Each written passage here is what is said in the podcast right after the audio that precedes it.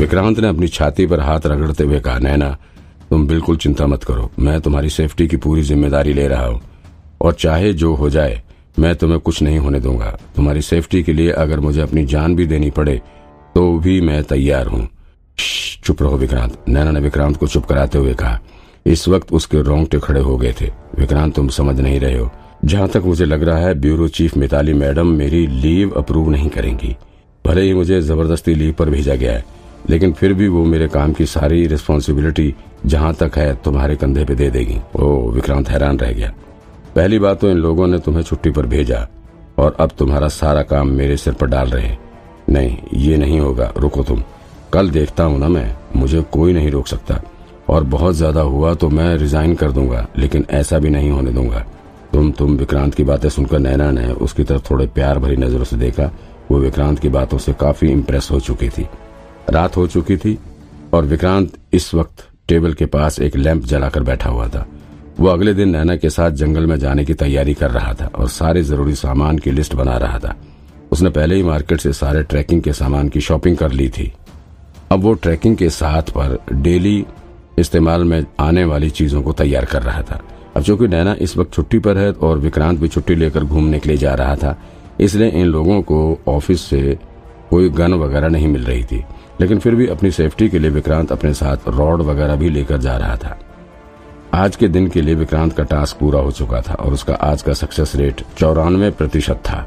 इस success rate के लिए उसे अदृश्य शक्ति की तरफ़ से एक इनविजिबल लाइट दिया गया था।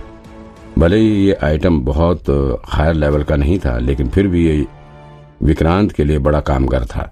खासतौर पर जंगल की ट्रिप के दौरान ये टूल बहुत काम आने वाला था। विक्रांत को पहले दिन अदृश्य शक्ति द्वारा पहाड़ और पानी शब्द कोडवर्ड के तौर पर दिया गया था। इस कोडवर्ड के टास्क को विक्रांत ने काफ़ी अच्छे से पूरा भी किया था। पहले तो उसने केस में केस में भी ठीक ठाक प्रोग्रेस किया था और फिर उसने लव लाइफ में भी अच्छी प्रोग्रेस कर ली थी। और अब आगे विक्रांत को अगले दिन की ट्रिप से काफ़ी उम्मीद थी। विक्रांत को पूरी उम्मीद थी कि अगले दिन का जंगल ट्रिप बिल्कुल प्लानिंग के तहत ही बीतने वाला है। दरअसल शुरू से लेकर अंत तक विक्रांत को इस बात की चिंता थी कि कहीं नैना अपने सस्पेंशन को एक्सेप्ट करने से मना ना कर दे, क्योंकि नैना के पीछे उसकी माँ का सपोर्ट था। और अगर वो चाहती तो एक मिनट में अपना सस्पेंशन रुकवा सकती थी। लेकिन पिछली शाम नैना के साथ बात करते हुए विक्रांत को उसकी ऐसी कोई मनसा समझ में नहीं आई, क्योंकि अगर ऐसा होता तो नैना जंगल में विक्रांत के साथ ट्रिप मारने जाने के बजाय ऑफ़िस में बैठकर काम कर रही होती। और फिर विक्रांत की पूरी मेहनत पर पानी फिर जाता और उसका नैना के साथ जंगल ट्रिप पर जाने के अरमान पर भी पानी फिर जाता। हालाँकि विक्रांत की किस्मत काफ़ी अच्छी थी, क्योंकि नैना अपनी माँ से कोई मदद नहीं लेना चाहती थी, क्योंकि ये मात्र एक हफ़्ते के सस्पेंशन की बात थी, इससे नैना को कोई खास नुकसान नहीं था। और अगर कोई बड़ा केस होता या कोई बड़ी बात होती तो नैना ज़रूर अपनी माँ की मदद लेती, लेकिन अभी उसको ऐसा कुछ करने की ज़रूरत नहीं थी। ये सिंपल पनिशमेंट थी। वरना अगर कोई बड़ी बात होती तो फिर अब तक उसे देवाशीष मुखर्जी की नौकरी खत्म करवाने में वक्त नहीं लगता। जब विक्रांत अपने सामान की पैकिंग कर रहा था, तब मनी मन वो भगवान से मना रहा था कि, हे भगवान, बस किसी तरह अदृश्य शक्ति कल मुझे पानी को उड़वड़ दे दे। फिर मुझे नैना के साथ अच्छा वक्त बिताने का मौका मिल सकता है। जब विक्रांत इस बारे में सोच रहा था तभी अचानक से उसके पास राघव ने फ़ोन किया। राघव ने बताया कि उसने मुंबई के सेंट्रल जेल में जाकर उस बेबे निक नेम वाली लड़की की डेड बॉडी के बारे में पता करने की कोशिश की है। वहाँ से पता चला है कि बेबे अपने समय में प्राचीन चीज़ों की खरीद फरोख्त का काम करती थी। वो पुरानी चीज़ों के ब्लैक मार्केट में काफ़ी मशहूर थी। उस वक्त जितने भी सामान बेबे खरीदती थी, वो सब चोरी का ही होता था। मुंबई के भीतर पुरानी और ऐतिहासिक चीज़ों को चुराने वाले जितने गैंग थे, वो सभी बेबे को अच्छे से जानते थे। बेबे उन सबसे सामान खरीदती थी। लेकिन आश्चर्य की बात यह है कि बेबे ब्लैक मार्केट में इतनी मशहूर थी, फिर भी उसका असली नाम किसी को नहीं पता था। तब उसे बेबे निकनेम से ही जानते थे। किसी को भी उसके असली नाम का पता नहीं था। राघव को जेल से दूसरी बात यह पता चली कि बेबे अपने समय में बहुत सुंदर हुआ करती थी। और वो ब्लैक मार्केट से जो पुराने सामान खरीदती थी, वो अपने किसी बॉस के लिए खरीदती थी। यानी कि बेबे को किसी ने हायर कर रखा था। और वो शायद जिस्म फरोशी के धंधे में भी इन्वॉल्व थी। और उसे किसी ने खरीद रखा था। बेबे उसी के साथ रहती थी और उसी आदमी के लिए काम करती थी। लेकिन अंत तक उसका असली नाम पता और बाकी की डिटेल कभी भी नहीं पता चल सकी। हालाँकि राघव ने जेल में से कुछ ऐसे लोगों के बारे में भी पता कर लिया था, जिन्हें बेबे के बारे में कुछ पता हो सकता था। अभी विक्रांत और राघव को कैसे भी करके बेबे की असली आइडेंटिटी के बारे में पता करना है। उसके बाद ही ये लोग केस के आगे का इन्वेस्टिगेशन कर सकते थे। क्योंकि उन्हें पूरी उम्मीद थी कि एक बार अगर बेबी की असली पहचान पता चल जाए तो फिर ये लोग इस केस को सॉल्व करने में काफ़ी हद तक सफल हो सकते हैं। फ़ोन रखने के बाद भी विक्रांत उस लड़की की लाश के बारे में सोचने लगा।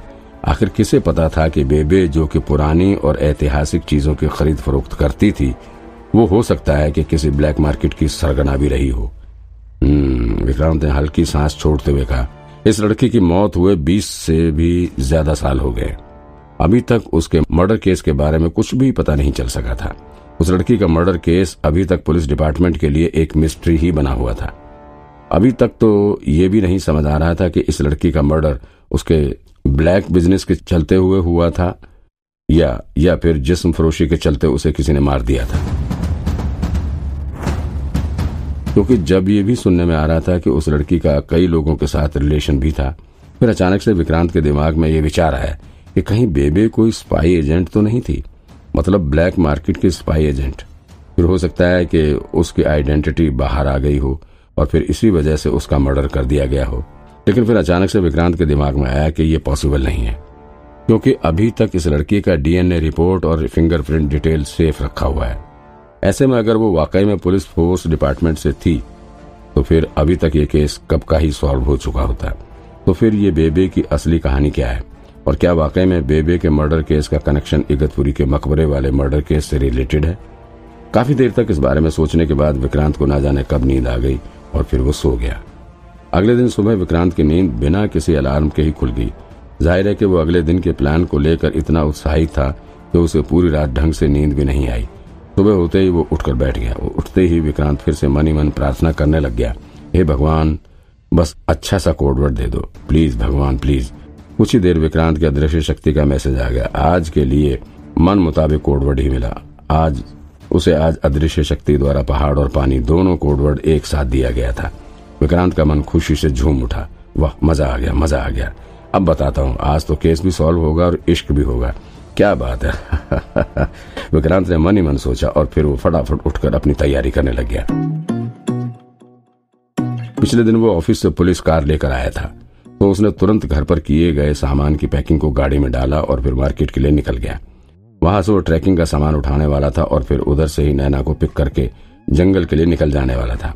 विक्रांत ट्रैकिंग शॉप से ट्रैकिंग का सामान लेकर नैना के घर के लिए निकल ही रहा था कि अचानक से उसके पास नैना का फ़ोन आ गया। नैना का फ़ोन आता देख तो एक बार के लिए विक्रांत घबराई उठा। उसे डर लगने लगा कि कहीं नैना प्लान चेंज ना कर दे। उसने डरते डरते हुए ही फ़ोन उठाया और बोला, क्या हुआ नैना? सब ठीक तो है? नहीं विक्रांत एक प्रॉब्लम हो गई है। नैना उदास मन से कहा प्रॉब्लम हे भगवान, विक्रांत ने अपना सिर पकड़ लिया। अब तो लग रहा है कि नैना ये ट्रिप कैंसिल करके ही मानेगी। कल तुम हेलीकॉप्टर रेंट पर लेने की बात कर रहे थे ना? तो मैंने सी ए से हेलीकॉप्टर के लिए बात किया था। बट वहाँ हेलीकॉप्टर खाली नहीं है।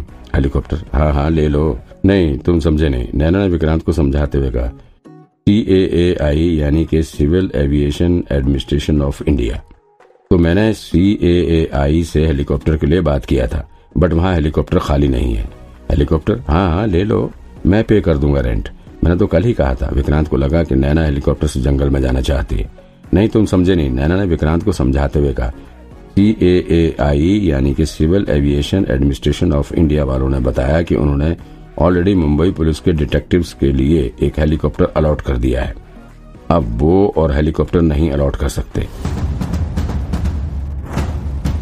मतलब ओ ये कहीं देवाशीष मुखर्जी की टीम तो नहीं है? विक्रांत ने हैरानी से कहा हाँ वो कल शाम को ही जंगल के लिए निकल गया और वो पूरी रात हेलीकॉप्टर से घूमकर जंगल में इन्वेस्टिगेशन करता रहा।